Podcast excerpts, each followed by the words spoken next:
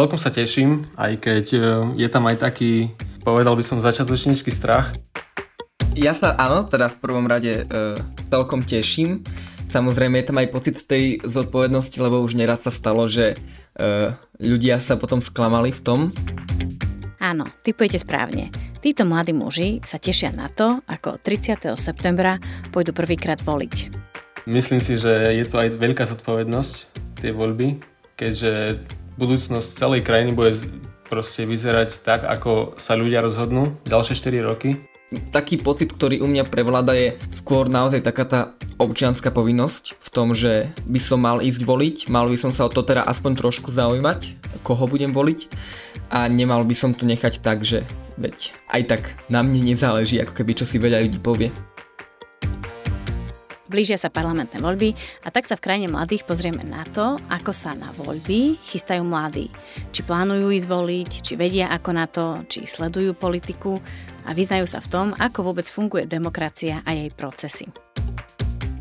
Vítajte pri počúvaní podcastu Krajina mladých, ktorý je iniciatívou Rady Mládeže Slovenska a tvorím ho ja, Katarína Urban-Richterová. Začníme krátkou debatou s týmito prvovoličmi. Ja sa volám Ladislav, som z Košic a som teda prvovolič a medzi moje, moje hobby patrí teda najmä e, fyzika v škole, pomimo to futbal, hrávam celkom aktívne a momentálne som štvrták na gymnáziu a ďalej by som chcel ísť študovať e, fyziku do Prahy na Karlovku. Ja som Kamil, som z Bardejova, mám 19 rokov a tento rok e, začínam študovať v Brne na Masarykovej univerzite a hobby taktiež futbal a šport tak celkovo, posilovňa a tak. A študovať čo idete? Študovať ide medzinárodní vztahy a európska studia. Viete, že o tri týždne CCA pôjdete niekam voliť a teda, že si niekoho vyberiete, možno zistíte, ako vyzerá celý ten proces. I bude to v niečom pre vás špeciálny deň, alebo skôr tak ako keby tie, tie voľby a to, že máte odvolené, skúsite niekde tak pomedzi program, ktorý máte vymyslený na víkend, nejak vtesnať. Ja v tom čase by som mal prísť na víkend domov, keďže už budem v, tom, v Brne v Česku, ale v piatok by som mal dojsť domov a v sobotu tak určite chcem stráviť čas s rodinou a potom aj s nimi e, ísť voliť, takže... Jasné, ale nejaká povolebná party vás nečaká, aspoň o tom neviete zatiaľ? O, toto nie, to, toto, o tom neviem. To zatiaľ nie. Ladislav, vy ako to máte naplánované? Je to pre vás taký event, ako keby také až podujatie? Áno, je. E, ja sa o to zaujímam v poslednom čase celkom, celkom dosť, lebo ma to aj na jednej strane baví a keď môžem, tak si pozriem aspoň teda nejaké úrilky z tých e, politických diskusí. A čo sa týka toho samotného dňa, tak e, po voľbách, myslím, že už sme sa rozprávali s kamarátmi, že by sme e, skočili niekde do mesta si pozrieť hlboko do noci tie výsledky. Áno, takže už máte k tomu aj čo si vymyslené, že, že to nebude len ako keby tá 10-minútová alebo polhodinová záležitosť ísť si odvoliť. A, a zároveň teda sa vás aj spýtam, že ste prvovoliči, e, či vôbec viete, ako fungujú voľby, presne čo je od vás žiadané, ako kružkovať a tak ďalej. Je to ľahké, je to zrozumiteľné? Vladislav, možno vás sa spýtam. No, pre mňa sú to teda úplne, absolútne prvé voľby. A ja myslím, že ten koncept nie je až nejako zložitý, uh, ale bojím sa, áno, že tam urobím nejakú, nejakú malú chybu, že by nakoniec môj hlas bol neplatný, ale v podstate, čo ja viem, tak uh, vyberiem si jednu stranu a môžem zakruškovať do štyroch ľudí a v podstate to hodím do tej urny. Neviem, či tam je nejaký háčik v tom, dúfam, že nie. Nie, nie, ale je to tak, že človek sa možno niekedy tak obáva, že či to urobí správne, že teraz tie nepoužité hlasy, čo má s nimi urobiť a tak ďalej. Tak rozmýšľam, že či ste sa aj nad týmto zamýšľali, že musím vymyslieť tú logistiku toho volenia. Uh, úprimne, úprimne nie. Skôr som sa teda zamýšľal nad tým, koho voliť a, a už takúto logistiku, že konkrétne úkony, ktoré vykonať. Ja myslím, že tam aj, teda dúfam, že tam budú skúsenejší ľudia, ktorých sa keď tak môžem spýtať, predsa len aj v tej volebnej komisii a podobne. To určite, jasné. E, tak prejdem rovno k tej téme. Máte pocit, že voľby sú ako keby téma, ktorá je dostatočne preberaná, aby vedeli prvovoliči informovane voliť? E, rozprávali ste sa napríklad o voľbách na škole alebo s kamarátmi? Odkiaľ k vám prichádzajú informácie o voľbách? Kamil. Tak ja som rád, že mám kamarátov, s ktorými sa o takejto téme dokážem porozprávať. Taktiež v rodine sa o tom rozprávame dosť často a v škole, keďže som mal tie predmety, tie semináre, občianskú náuku, tak uh, učiteľka, ktorá ma učila, nám o tom rozprávala dosť často. Takže myslím si, že v mojom kruhu sa o tom rozpráva s celkom veľkou dôležitosťou. A že reálne sa možno aj rozprávate s rodičmi, aj s kamarátmi, aj o tom, že koho pôjdu voliť, možno, že aké sú ich dôvody za týmto rozhodnutím aj áno, tak. Áno. Mhm. Mm. A napríklad s rodičmi, to ma veľmi zaujíma, že e, vy teraz myslím, že už, už nežijete doma, že ste v Brne, ale je to téma, že s rodičmi sa rozprávate o tom, koho budú voliť a že možno vás aj oni vedia ovplyvniť, alebo naopak vy ich v tom, že kto koho pôjde voliť. Tak určite myslím si, že my sa e, ovplyvňujeme navzájom tými svojimi debatami o tej politike, ale nakoniec je povinnosť každého z nás si vytvoriť ten vlastný názor o tom, koho voliť a čo si ten daný človek myslí, že bude pre krajinu to najlepšie ale samozrejme ovplyvňujeme sa navzájom. Ladislav, vy to ako máte? Je téma politiky a toho, že idú voľby a ideš voliť. E, je to téma, keď sa stretnete s vašimi rovesníkmi, kamarátmi? Som rád, že sa pohybujem v kruhu teda ľudí, ktorými sa môžem o tom porozprávať. Aj keď, e, čo vnímam, tak ono častokrát tá politika je taká chulostivá téma, pre viacerých a, a nechcú sa o tom rozprávať, ale, ale áno, ja sa pohybujem najmä teda aj so spolužiakmi, aj keď sme niekde vonku, tak sa o tom nerozprávame najprv, ale je také nepísané pravidlo, že vždy do toho sklozneme po nejakej hodine a potom už niektorí spolužiaci a spolužiačky sa chytajú za hlavu, že, že zas, zas znova sa bavíme o politike. Ale ako povedal aj Kamil, tak uh, mne sa na tom páči to, že my sa nepresviečame. To nie, to nie je, že ja idem voliť tohto, poď aj ty, alebo že sa tam ideme burcovať nejakými heslami, koho voliť. Ale, ale naozaj je to, je to debata, si myslím, častokrát celkom fajn úrovni o, o logických argumentoch toho, čo ponúkajú jednotlivé strany, toho, čo my vnímame ako, ako dôležité, ako dôležité hodnoty. Aj, aj ma to naučilo, že môžeme byť super kamaráti, aj proste sa poznať celkom fajn, ale naozaj v niektorých veciach proste máme odlišný názor na tému a je to úplne v poriadku. No inak to by ma zaujímalo, že keď zistíte, že dajme tomu, teraz si vymýšľam, vy môžete mať veľmi liberálny názor a aby ste volili liberálne a váš možno veľmi dobrý kamarát by išiel voliť konzervatívnejšiu stranu, e, to môže ako keby zahybať s priateľstvom? To je ťažká otázka. Uh, povedal by som, že to nie je nikdy problém, lebo v podstate človek si môže vybrať ktorúkoľvek z tých strán, ktoré sú k dispozícii a pokiaľ by bol ochotný mi to nejako vysvetliť a podať mi argumenty, ktoré by som teraz zobral ako priateľné, lebo už sa mi to aj stalo, že mám jedného kamaráta, ktorý mi povedal, že zvážuje voliť jednu stranu, ktorú ja som rovno hodil do balíčka, že nevoliť. Ale potom mi povedal proste pár argumentov, ktoré som si naozaj povedal, že OK, on proste v tom jeho živote, ktorý ja nepoznám, lebo proste každý, každý sme iný, tak e, naozaj ponúka to dobré, dobré riešenia pre ňoho, tá politická strana. Takže nemyslím si, že by to malo zahybať s priateľstvami. Mm-hmm. Kamil, vy to máte ako? Podľa mňa, ja osobne mám viacero kamarátov, ktorí majú úplne politicky odlišné názory, ale myslím si, že to kamarátstvo zostáva rovnaké, lebo akože tá jedna politická rovina nemôže rozhodiť celé kamarátstvo, takže myslím si, že to akože není veľký problém. To vás obidvoch musím teda obdivovať. Ja sa priznám, že pre mňa to nie je až také ľahké, keď zistím, že e, niekto má úplne iný názor alebo inak by volil a že by volil niektorú z tých stran, ktorú ja som hodila hneď do toho košika, ako vy hovoríte, e, že nevoliť, tak je to niekedy pre mňa potom aj ťažké sa s tým človekom ďalej rozprávať. Takže v tomto ste obdivuhodní obidvaja. Ukazujú nám prieskumy, že skoro 30% prvovoličov stále netuší, koho budú v septembri voliť, koho budú krúžkovať. Vy máte máte v tom jasno? Už ste si tak zadefinovali, koho budete voliť, akú stranu, prípadne už máte aj nejaké zaujímavé mená, ktoré chcete krúžkovať? Nerozprávame sa teraz konkrétne o politickej strane, ktorú budete voliť, to ani od vás nechcem počuť, ale skôr, že či už máte v tom jasno, či už ste sa ustálili e, v tom výbere. Ladislav. Áno, áno, som už ustálený v tom názore s tým, že rozhodujem sa no v podstate medzi troma stranami.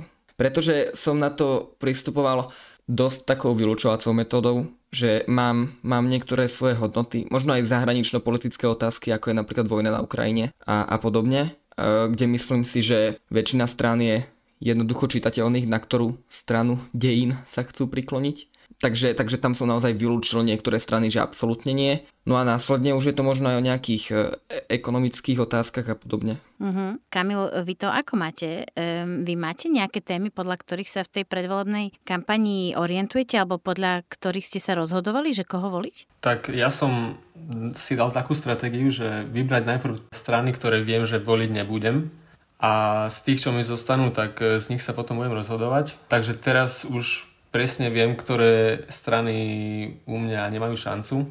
Zaujímajú ma veľmi názory na zahraničnú politiku, ale aj na, na to, ako chcú uh, riešiť veci na Slovensku a podľa toho si vytvoriť svoj vlastný názor a rozhodnúť sa. Ale akože 100% ešte nie som rozhodnutý, že koho pôjdem voliť. Je veľmi ľahké stratiť sa v tom uh, kvante informácií, ktoré sa k nám dostáva ja som si napríklad pozeral aj e, také skratené programy daných stran. Tam ma viacero veci zaujalo, ale stále mám v tom mm, nie celkom jasno, že mm, čo presne tá daná strana chce urobiť. Ja som akurát pred pár týždňami, lebo na Twitteri na mňa vybehli nejaké výsledky od ľudí, tak existuje myslím taká vec, čo sa volá, že volebná kalkulačka na internete. A to som si urobil.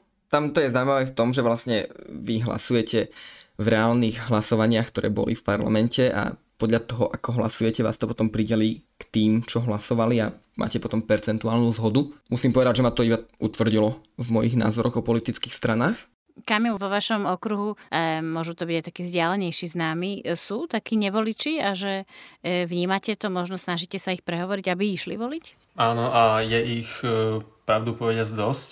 Ja stále im opakujem, že je to naša morálna povinnosť a tak, aj keď to veľmi nechcú počúvať. A mám aj takých známych, ktorí sa pýtajú mňa, že koho majú ísť voliť a v takom prípade im odpovedám, že im poviem to, čo si myslím ja o daných stranách, ale nejak ich nepresviečam, že, musí, že ten daný človek musí zvoliť toho, toho, lebo ja idem voliť toho. Ale ak sa ma pýtajú o názor, tak jednoznačne im ho poviem, ale nepresviečam samozrejme. Mm-hmm. A čím ma teraz privádzate, Kamil, k takej ďalšej otázke, ktorú som tu mala napísanú. Um, posledných veľa rokov už hovoríme o znechutení uh, z politiky, nielen teda ostrelaných voličov, ktorí už volíme dlhšie, ale aj mladých voličov. Počúvate to aj z vašich okruhov, z vašich bublín, že sú mladí ľudia, prvovoliči či nie, znechutení z toho, čo sa deje v politike a kto tam je, že, že možno práve kvôli tomu rozmýšľajú, že aj nepôjdu voliť, kašľú na to? Áno, sú, je ich tak, je ich veľa, tých ľudí. Mm, oni majú ten názor, že za hoci koho, kto bude vo vláde, nám nebude lepšie, ako je teraz. Mm, aj vy ste mali takéto znechutenie niekedy? Áno, určite. Ak, e, niekedy mi to bolo jedno. Keďže som ani nemohol vtedy voliť, takže som to vôbec neriešil. Znechutenie neviem, to, to si veľmi nepamätám, že by som bol znechutený, ale bolo mi to fakticky jedno. Ladislav, vy ste znechutení z, z, z politiky? Ja som znechutený hlavne z ľudí, lebo tí ľudia volia poslancov do parlamentu a teda aj tých e, čelných predstaviteľov vlády. Ak som z niečo znechutený, tak je to z toho, že na Slovensku vám stačí ísť niekam dať e, nejakej e, pani alebo pánovi do ruky tanier s gulášom a, a máte, máte hlas. A nikto nerieši, e, čo chcú tie strany urobiť. A nie nikto, ale veľká väčšina voličov nerieši, čo chcú strany konkrétne urobiť, aký majú program, aké majú vízie. Je to taká, taká smutná demokracia je 30. septembra, už ste odvolili prvýkrát, išli ste si potom sadnúť s kamarátmi alebo nie. Ako vás ovplyvňa výsledky týchto najbližších volieb, v ktorých budete prvýkrát voliť? Vás osobne, Kamil. Mňa osobne ovplyvňa možno tak, no ja budem v Česku žiť e, skoro celý čas, ale samozrejme som Slovak a na Slovensku sa budem vraciať, takže to, ako bude Slovensko vyzerať ďalšie 4 roky, tak e, to ovplyvní určite každého. A či sa budeme viac e, uberať na západ alebo na východ, tak to je e, podľa mňa obrovská dilema, ktorú dúfam, že akože sa vrieši. Uh-huh. Ladislav, ako vás osobne, ako prvovoliča, aktuálne štvrtaká na gymnáziu ovplyvňa voľby, v ktorých pôjdete voliť teraz prvýkrát? No, ovplyvní ma to tak ako každého z nás. Jednoducho je to smerovanie krajiny na 4 roky do ktorej by som sa rád po mojom štúdiu v zahraničí vrátil. Ale ak teda detailne o mne e, sa pýtate, tak e, napríklad mňa tie voľby môžu ovplyvniť v tom, koľko peňazí sa tu naozaj bude dávať na vzdelávanie a na vedu a výskum, lebo by som sa rád vrátil s titulom teraz fyziky, čo e, mnoho asi možných profesí by som si našiel v nejakom priestore vedy a výskumu. A keď to bude podfinancované a sa tam budú znova kradnúť milióny, tak sa asi nevrátim.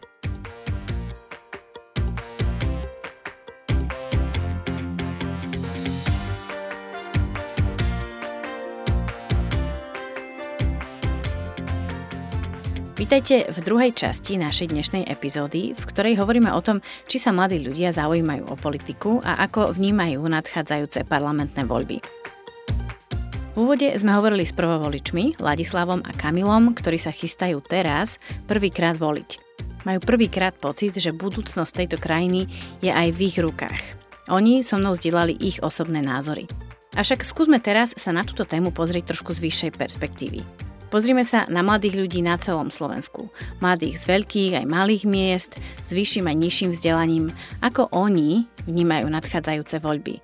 Záleží im, kam smeruje táto krajina a vôbec vedia čosi o demokracii? Na to sa spýtam už mojich dnešných hostí z Rady Mládeže Slovenska. Vítam Katarínu Čavojskú, analytičku. Ahoj Katka, dobrý deň. Ahoj a dobrý deň prajem. Si častou respondentkou alebo hostkou v našom podcaste. My sa samozrejme už teda poznáme za tie roky, tak preto si aj týkame. Vítam aj Veroniku Pachovú z komunitnej nadácie Bardejov, ktorá v rámci tejto nadácie má na starosť prácu s mladými v rámci programu dobrovoľníkov, ktorý sa volá Mladí filantropy. Hovorím to správne, Veronika? Áno, áno, je to správne. Tak vítajte v podcaste a zároveň vítam aj Erika Klimenta, ktorý je zodpovedný alebo vedie kampaň Chcem tu zostať, preto volím. Vítajte, Erik. Pekný deň, prajem. Začnem možno takou mierne šokujúcou informáciou, že vyše 30% prvovoličov, mladých ľudí, netuší, koho budú voliť v týchto voľbách a voľby ich v podstate vôbec nelákajú. Je to tak? Potvrdzujú um, tieto čísla aj um, vaše informácie? A čo je za tým? Možno sa teraz pozriem um, na Katarínu Čavojsku, ktorá sa dlhodobo venuje mladým. Je to tak, že mladí ako keby stratili záujem o voľby a o politiku? Tak 30% je určite veľmi veľké číslo a vážne a treba sa ním zaoberať. Stále je tu však e, tých ostatných 70%, ktorí evidentne záujem o voľby má, čo teda rozhodne nie je nepodstatný údaj. A to, že je tam významne veľký počet takýchto mladých ľudí, ktorí buď nevedia, nie sú rozhodnutí, možno sa nejakým spôsobom nezaujímajú o ten politický život v dlhodobej perspektíve, v dlhodobom e, nejakom časovom horizonte, je pomerne, by som povedala, stabilný, hýbe sa okolo tých 20-25% v tých predchádzajúcich obdobiach. V súčasnosti povedzme, že tých 30% možno nie je až tak prekvapivé, aj vôbec na taký ten celkový pokles nejaké občianskej a politické aktivity, ktorý pozorujeme medzi tou súčasnou generáciou mladých ľudí, kde teda sú prítomní aj prvovoliči. Bola som zrozumiteľná? práve že veľmi. E, de facto hovoríš o tom, že, že to nie je až také prekvapenie. Ja sa možno teraz pozriem na Veroniku Pachovú, ktorá každodenne robí s mladými ľuďmi, aj s mladými filantropmi, ako vy ich nazývate. Um, cítite to aj vy, že možno naozaj um, ani teraz veľmi netušia, koho budú voliť, že, že ich voľby nelákajú? My v programe Mladí filantropy sa s mladými ľuďmi rozprávame vždy o tom, že snažíme sa identifikovať nejaké problémy, veci, ktoré potrebujú zmeniť vo svojom okolí. Nerozprávame sa väčšinou o politike a priori, ale samozrejme, že ak rozprávame o problémoch a chceme hovoriť aj o ich riešeniach, tak sa dostávame aj k tomu, že kto je zodpovedný a dostávame sa aj k politike. No, zaujímajú sa o svoje okolie, chcú nejakým spôsobom na neho vplývať, ale ja zase pracujem naozaj iba s takou malou vzorkou mladých ľudí, ale na základe toho, že aký je záujem o náš dobrovoľnícky program, tak môžem povedať, že ten záujem sa zvyšuje. Uh-huh. Pozriem sa teraz na, na Erika, ktorý sa mi zdá, že možno má aj veľmi aktuálne čísla k tým 30%, o ktorých sme teraz hovorili, e, prvovoličov, ktorí netušia, koho budú voliť. Možno pridám ešte, Erik, jedno číslo, ktoré myslím, že vyšlo práve z výskumu, ktorý ste vyrobili v spolupráci s agentúrou Focus, ktorý ukazuje, že, že dokonca menej prvovoličov ako v posledných voľbách sa plánuje zúčastniť volieb týchto parlamentných. Je to len čosi nad 50% prvovoličov, ktorí plánujú ísť voliť. Je to tak? My aktuálne ma- disponujeme aj e, novým meraním od Fokusu, kde vlastne toto číslo narastlo a stúplo od apríla 2023 až o 16 percentuálnych bodov, čiže dnes predstavuje úroveň 68%. To znamená, že, že nevnímajme to tragicky, máme sa kde zlepšovať, ale myslím si, že je to na dobrej ceste. Takže vy ste mi de facto potvrdili, že za posledných uh, možno 5 mesiacov, čo ste robili dva výskumy, tak uh, ešte v tom apríli bolo cítiť, že skoro len polovica prvovoličov pôjde voliť.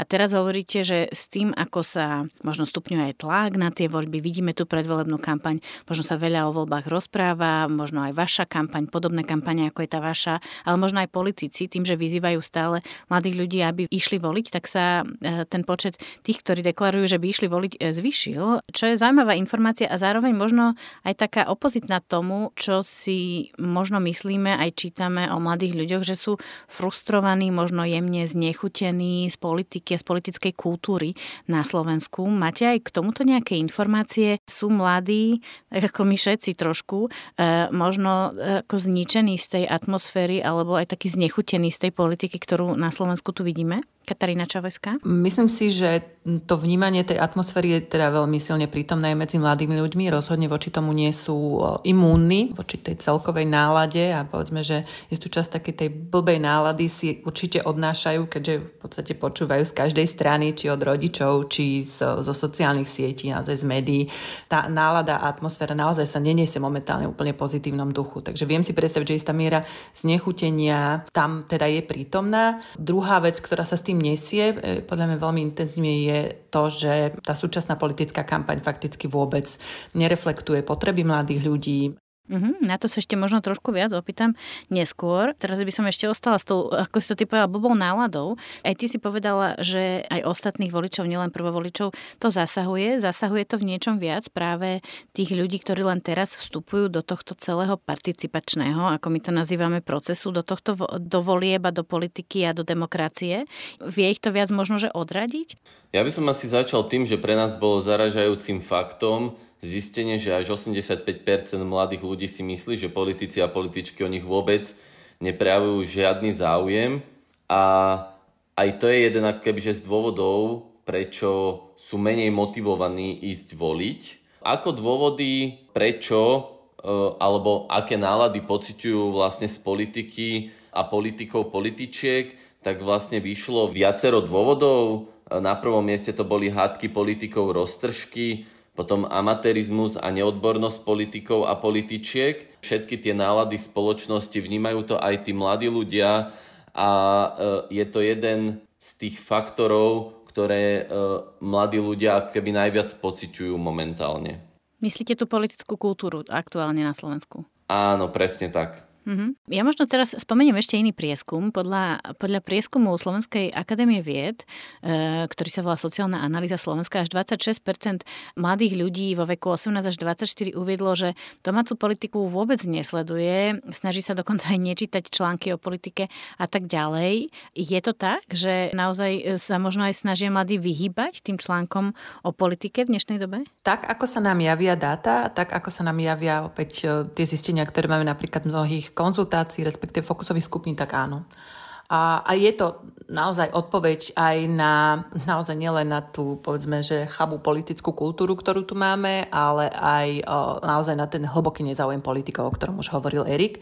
O, takže je to taká prírodzená odpoveď, myslím si, že možno aj trochu seba záchovná a možno aj jednoducho. Ak sa o mňa nikto nestará, tak hľadám spôsob, ako sa postarať sám o seba a tou cestou je naozaj aj rezignovať na či už ten politický aktivizmus, či už účasť na voľbách a podobne. Čiže je to možno také uzatváranie sa do takej tej akoby individuálnej alebo úzkej sociálnej bubliny, v rámci ktorej riešim moje každodenné problémy a bez ohľadu na to, čo sa deje v tej veľkej politike. Hmm. Tak ja možno teraz e, otvorím tú tému, ktorú si ty načala, e, že či sú mladí ľudia pre politikov dnes dôležití, zaujímaví. E, Katka Čavojska, ty hovoríš, že nie, že mladí ľudia to necítia.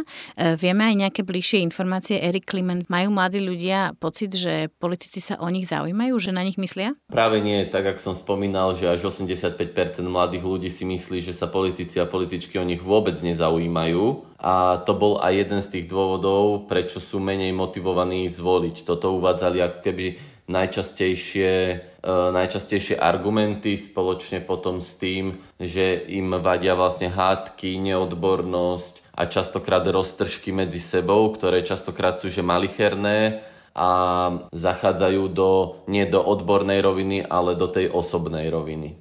A témy, ktoré politici prinášajú teraz v predvolebných kampaniach, sú e, orientované aj na mladých ľudí? Vidíte tu?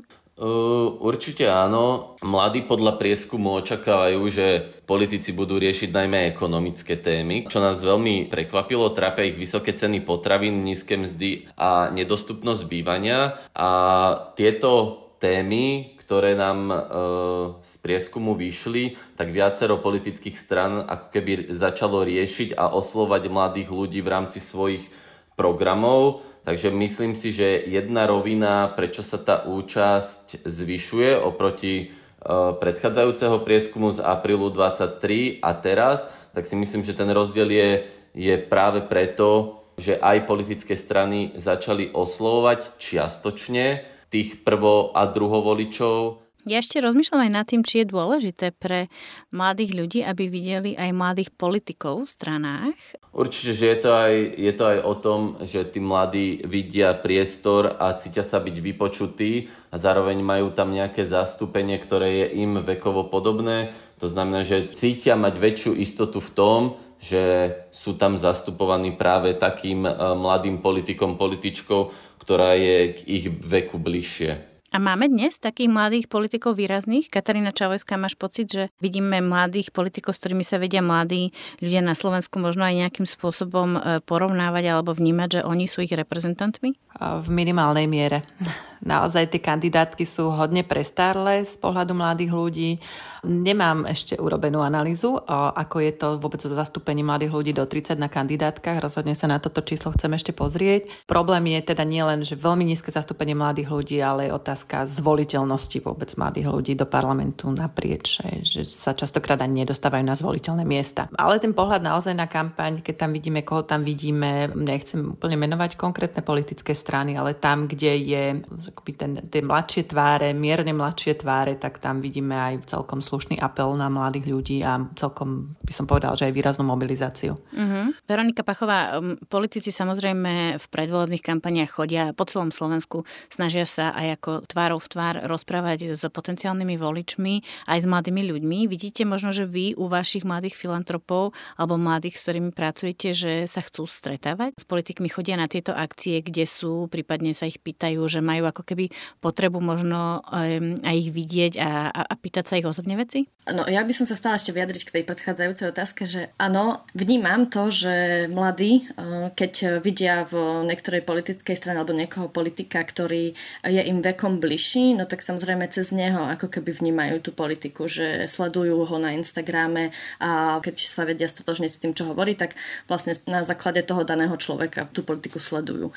No a čo sa týka toho stretávania s politikmi, ja mám taký veľmi pozitívny príklad túto z Bardejova. Máme tu Mestský mladežnický parlament, ktorý už opakovane aj v predchádzajúcich rokoch, v predchádzajúcich voľbách a takisto v týchto organizuje sám diskusiu kandidátov do Národnej rady Slovenskej republiky. Sú to mladí ľudia, ktorí sami zorganizujú tú diskusiu, sami ju moderujú, vlastne pýtajú sa otázky, ktoré ich zaujímajú a dávajú priestor aj o verejnosti, ostatnej verejnosti, aby sa s tými kandidátmi stretli. Takže určite má majú záujem sa s nimi rozprávať a pýtať sa ich to, čo práve ich zaujíma. Mm-hmm. Prieskum, ktorý som už spomínala, Slovenskej akadémie vied sledoval aj povedomie mladých o politických procesoch v demokracii.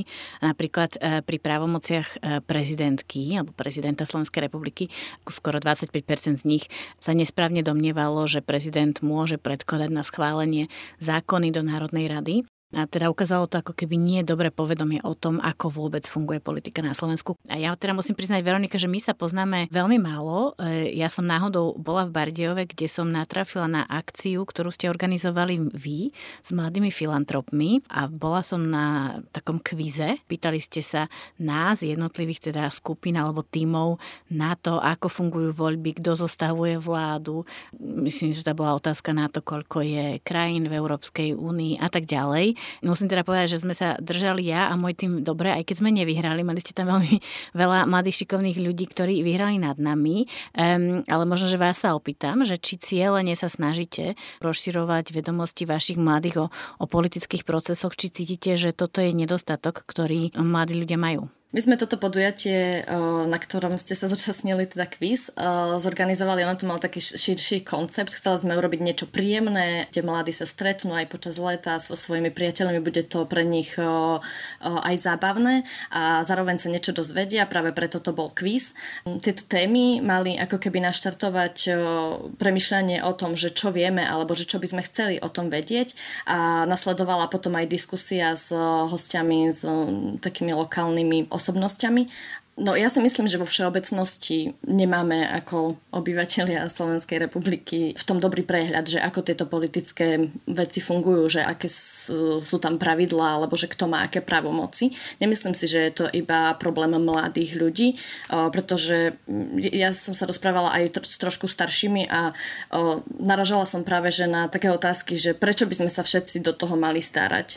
Takže myslím si, že je to problém väčšiny ľudí a treba ako keby to zvyšovať to povedomie už od mladých. E, Katarína Čavojská, je to tak, že mladí ľudia možno vedia ešte menej ako, ako my všetci ostatní, ktorí už možno uh, sme volili viackrát, možno aj sa to nemajú kde naučiť?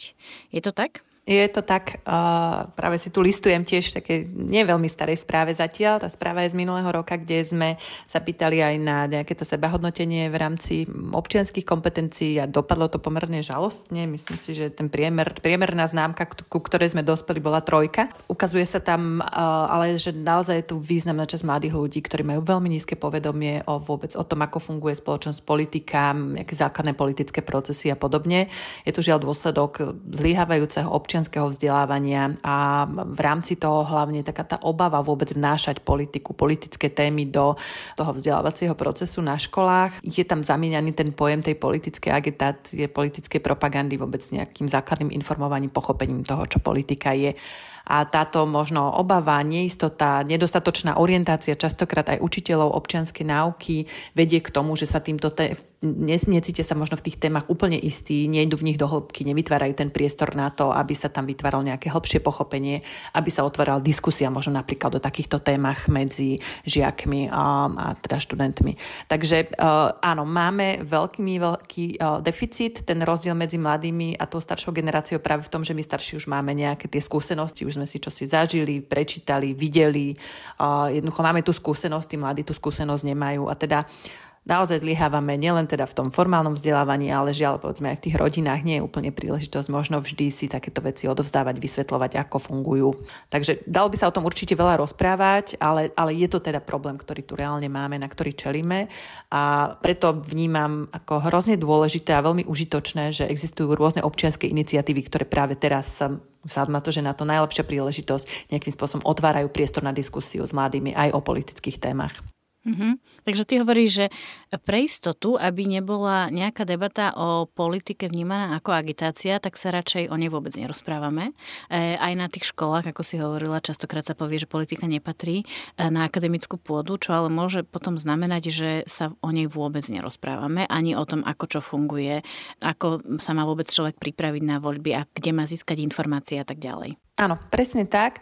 Ako tá chýbajúca diskusia je, je možno ešte väčší problém a chýbajúci priestor na kultivovanú diskusiu. Čiže mladým sa častokrát dostávajú možno nejaké jednostranné názory, bez nejakého hĺbšieho vysvetlenia, bez nejakého hĺbšieho ukotvenia a bez možnosti rozdiskutovať si, čo je za takýmto názorom. Mm-hmm. Erik Kliment, ja možno teraz prezradím, že vy ste reprezentantom kampane, ktorá prebieha už niekoľko mesiacov, ktorá sa volá Chcem tu zostať, preto volím. Chodíte na festivaly, na akcie, kde sú mladí ľudia. Čo vám hovoria mladí? Aké, aké sú ich reakcie? Asi treba povedať e, k tej kampani, že kampaň oslovuje ako liberálne okruhy mladých ľudí, tak aj konzervatívne. Bavíme sa s nimi o tom, že je tu tá možnosť, že keď chcú niečo zmeniť, tak majú to aj oni vo vlastných rukách. Že nemusia vlastne len nejakým spôsobom počúvať svoje okolie a rozhodovať sa na základe toho, čo počujú doma, v škole a, a podobne, ale že teda majú aj tú možnosť si o tých ľuďoch niečo naštudovať, tá debata začína, že veľmi spomala a že, že snažíme sa ich naviesť na to, aby, aby sami premýšľali o, e, nad tým, že akým spôsobom sa dostať k tomu, aby si vedeli vybrať nejakého zástupcu. Ja som pozeral tie, tie dáta, myslím, že tých prvo- a druhovoličov dokopy by malo byť 440 tisíc cca, je to v tej vzorke 18 až 25 rokov, to znamená, že je to 10% cca, ak sa nemýlim, opravnených voličov. To znamená, že je to celkom dosť veľké percento na to, aby takáto masa ľudí, keď sa rozhodne, že príde voliť, tak aby ovplyvnila e, nejakú svoju životnú situáciu. Pred 5 rokmi e, v posledných parlamentných voľbách, alebo pred nimi sme sa veľa rozprávali o tom, že prvovoliči vtedy ukazovali silné preferencie aj pre extrémistov. Spájalo sa to často s frustráciou mladých, o ktorej sme už dnes hovorili. Vieme, ako je to dnes? Um, spýtam sa e, Katarína Čávojská. Áno, no nebudeme hovoriť o konkrétnych preferenciách, ale ten pohľad na tú tabulku toho, kde sa momentálne orientujú alebo kde sa, kam smerujú svoje volebné preferencie mladí ľudia, je, by som povedala, relatívne statický. Je to poradie trochu iné, ako je u bežnej populácie, ale povedal by som, že stále je tam prítomný aj ten apel toho spektra tých strán, ktoré sú bližšie možno tým názorom krajnej pravice, ale nie je to tak, že by to bol prevažujúci trend trend, ako sme to pozorovali naozaj pred tými 6 alebo 7 rokmi. Ja môžem úplne súhlasiť. Čo sa týka nejakých dát, ktoré sme merali my v, s agentúrou Focus, tak mladí sa v porovnaní s celou populáciou častejšie hlásia práve k liberálnej politike a stredovej politike. Čo sa týka tých extrémistov, tak treba si uvedomiť, mladý človek má častokrát tendenciu voliť buď nové strany alebo protestné strany. Ja si osobne nemyslím, že mladého človeka, ktorý v minulosti volil extrémistov, že by sme ho mali škatulkovať, že bude voliť aj teraz. Extrémizmus je tu medzi tými mladými uh, prítomný, ale už nie v takom rozsahu, ako to bolo pred 5 rokmi. Mňa veľmi zaujalo, čo ste povedali, že de facto politické preferencie mladých ľudí nie sú um, stabilné, že často je to aj názor, ktorý ide na základe možno emócie, aktuálne emócie, rebelovania, ale že to nie je stabilné, že možno, že to, ako vnímali mladí ľudia voľby a strany pred 5 rokmi, dnes už možno neplatí. Áno, to sme napríklad videli, keď nám, sa nám extrémisti dostali, ak to tak zjednodušene poviem, keď sa nám extrémisti dostali v roku 2016 do parlamentu a ukázalo sa, že predovšetkým vďaka hlasom mladých tak sme tu videli takú ako veľkú vlnu obáv a príjmali sa aj nejaké opatrenia, čo s tým, ale my sme napríklad videli, že oni nám tak nejak ďalej neoslovujú ďalších mladých, ktorí vstupovali do tej generácie a, a že zdalo sa, že časť tých voličov vyslovene, že zostarla alebo jednoducho zmenila názor a dostali sa niekam inám a po prípade zásadne zmenili ten názor. Takže aj ten vývoj vlastne tých volebných preferencií ukazoval um, ústup možno takéhoto veľmi silne protestného hlasu, ktorý videl riešenie hlavne v extremistických politických riešeniach. Čiže to, že v tomto momente volím, dám hlas alebo som v preferenciách orientovaný voči politickému subjektu, ktorý ponúka možno jednoduché, možno skratkovité riešenia, môže byť naozaj aj forma revolty, aj forma protestu, aj forma recesie. A nemusí to nutne znamenať, že je to človek, ktorého chytili chapadla extrémizmu. To znamená de facto, že sa že sa veci dajú opraviť, že sa s mladými dá rozprávať, že pri správnom prístupe mladí budú možno mať aj pocit, že majú hlas, že majú voliť a že majú dávať e, hlasy stranám, ktoré budú riešiť ich témy. Um, ja sa priznám, že sa posledné týždne veľa rozprávam s mladými ľuďmi o voľbách a aj sme dnes počuli dvoch mladých prvovoličov, ktorí mi obidva veľmi silno ako vysvetľovali, že ak voľby dopadnú zlé, tak e, oni na Slovensku nezostanú. Máme sa takéhoto niečoho báť? Možno sa spýtam Erika Klimenta, ktorého kampaň teda sa k tejto téme aj vyjadruje. Chcem tu zostať. Áno, už názov vlastne kampane reaguje práve na tieto negatívne tendencie medzi mladými ľuďmi, pretože riziko odchodu mladých v prípade zhoršujúceho sa stavu krajiny po voľbách je vysoké. Prieskumy ukazujú, že mladí voliči a voličky nevidia svoju budúcnosť v krajine pozitívne, zhoršuje sa to ale zároveň si uvedomujú alebo začínajú si uvedomovať práve to, že majú to aj oni v rukách a že ak pôjdu voliť, tak majú možnosť urobiť určitú zmenu. Veronika Pachová, vy v Bardejove s vašimi mladými, keď pracujete, toto počúvate, že ak voľby z ich pohľadu dopadnú zle, že kašľú na to, idú preč zo Slovenska? No my teraz s mladými filantropmi komunitnej nadácie Bardejov pracujeme na takých videách, kde sa pýtame rôznych ľudí, že prečo idú voliť, teda hľadáme, pýtame sa ich alebo zaujímajú nás tie dôvody.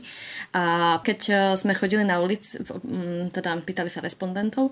Mala som veľmi pozitívnu skúsenosť s tým, že viacerí mi povedali, že pre mňa táto možnosť nie je relevantná, pretože tak či tak ja chcem ostať na Slovensku, chcem tu uplatniť e, svoje vzdelanie a toto ich práve že motivuje k tomu, aby e, sa o tie veci zaujímali, aby sa ich snažili ovplyvniť. Takže nevnímala som od nich to, že ak to dopadne zle, odídem, ale že musím tomu venovať svoju pozornosť, svoj záujem a nejaké mm-hmm. úsilie. Tak to je možno aj taká pozitívnejšia správa a je zaujímavé, že máte možno aj také ako keby iné pohľady e, alebo aj informácie. Ešte sa spýtam Kataríny Čavojskej. Ak voľby dopadnú zle, odídem. E, to sú vety, ktoré hovoria mladí ľudia často. Máš pocit e, teraz, ako sa rozprávate s mladými? To odchádzanie sa deje a bude diať a taktiež aj v tej deklaratívnej rovine sa deje bez ohľadu na to, aké máme voľby a čo v tých voľbách hrozí alebo čo je vnímané ako potenciálna hrozba. To percento mladých trochu koliše a respektíve skôr osciluje možno okolo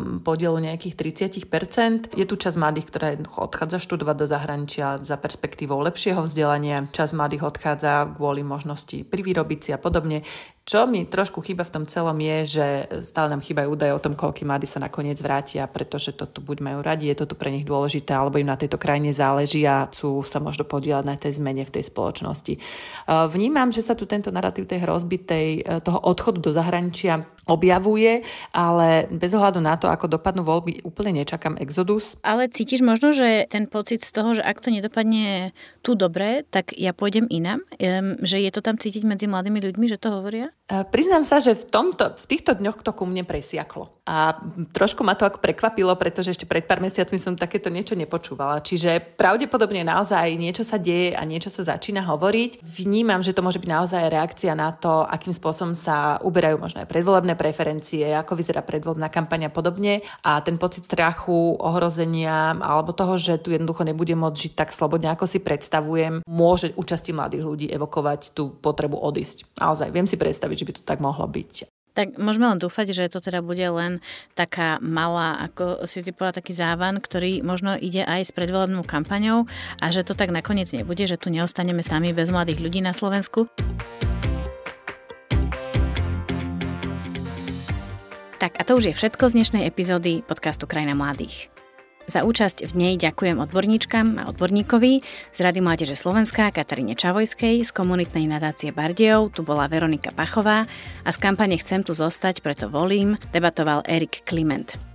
Ďakujem aj Ladislavovi a Kamilovi, prvovoličom, ktorí sa so mnou podelili o ich pocity a názory. Podcast Krajina mladých je iniciatívou Rady Mládeže Slovenska a vzniká aj v spolupráci s denníkom N. Viac z podcastu Krajina mladých, o mladých ľuďoch samozrejme a o témach, ktorými žijú, nájdete aj na stránke Mládež.sk, kde máme celý veľký archív nášho podcastu. Ďakujem vám, že ste si nás vypočuli. Ja som Katarína Urban-Richterová. Počujeme sa o mesiac.